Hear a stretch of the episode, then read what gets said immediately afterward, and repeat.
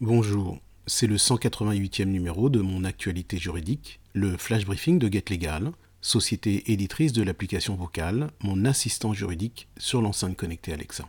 Aujourd'hui, je parle de la durée de travail dans les contrats de travail à temps partiel.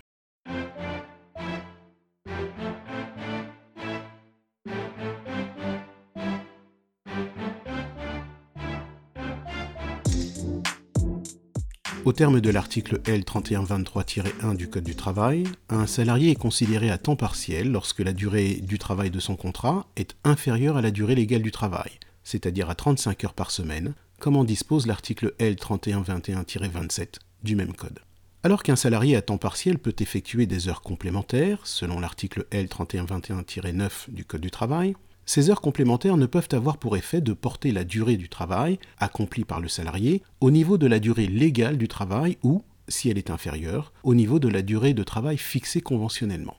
Mais quand apprécie-t-on le dépassement de la durée légale du travail par un salarié à temps partiel? Est-ce au regard de la durée mensuelle de travail ou bien au regard de la durée hebdomadaire? Eh bien c'est à cette question que la Chambre sociale de la Cour de cassation a répondu dans un arrêt daté du 15 septembre 2021. Les faits de cet arrêt étaient les suivants. En décembre 2013, un salarié était engagé par une société en qualité d'agent de sécurité, et ce au moyen d'un contrat de travail à temps partiel d'une durée mensuelle de 50 heures. En novembre 2016, l'employeur et son salarié convenaient d'une rupture conventionnelle du contrat de travail. Un mois plus tard, le salarié saisissait le Conseil des prud'hommes afin que son contrat de travail à temps partiel soit requalifié en un contrat de travail à temps complet.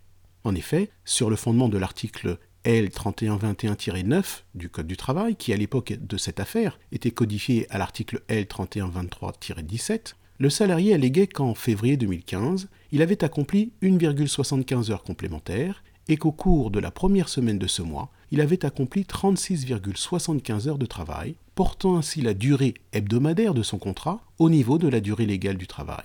C'est la raison pour laquelle donc il demandait que son contrat à temps partiel soit requalifié à temps complet. Devant la cour d'appel, le salarié était débouté de sa demande. La cour a en effet relevé que, dans le contrat, la durée du travail était fixée mensuellement.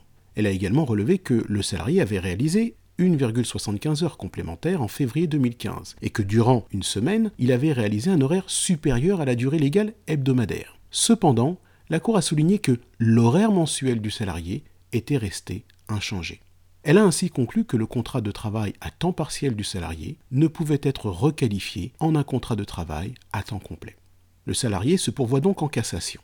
La Cour de cassation censure la Cour d'appel. En effet, elle dit clairement que la durée du travail doit s'apprécier au niveau hebdomadaire. En conséquence, relève la Cour de cassation, la Cour d'appel aurait dû déduire du dépassement de la durée légale du travail lors de la première semaine de février 2015 que le contrat de travail à temps partiel du salarié devait, à compter de cette date, être requalifié à temps complet. C'est la fin de ce flash briefing. Très bonne journée.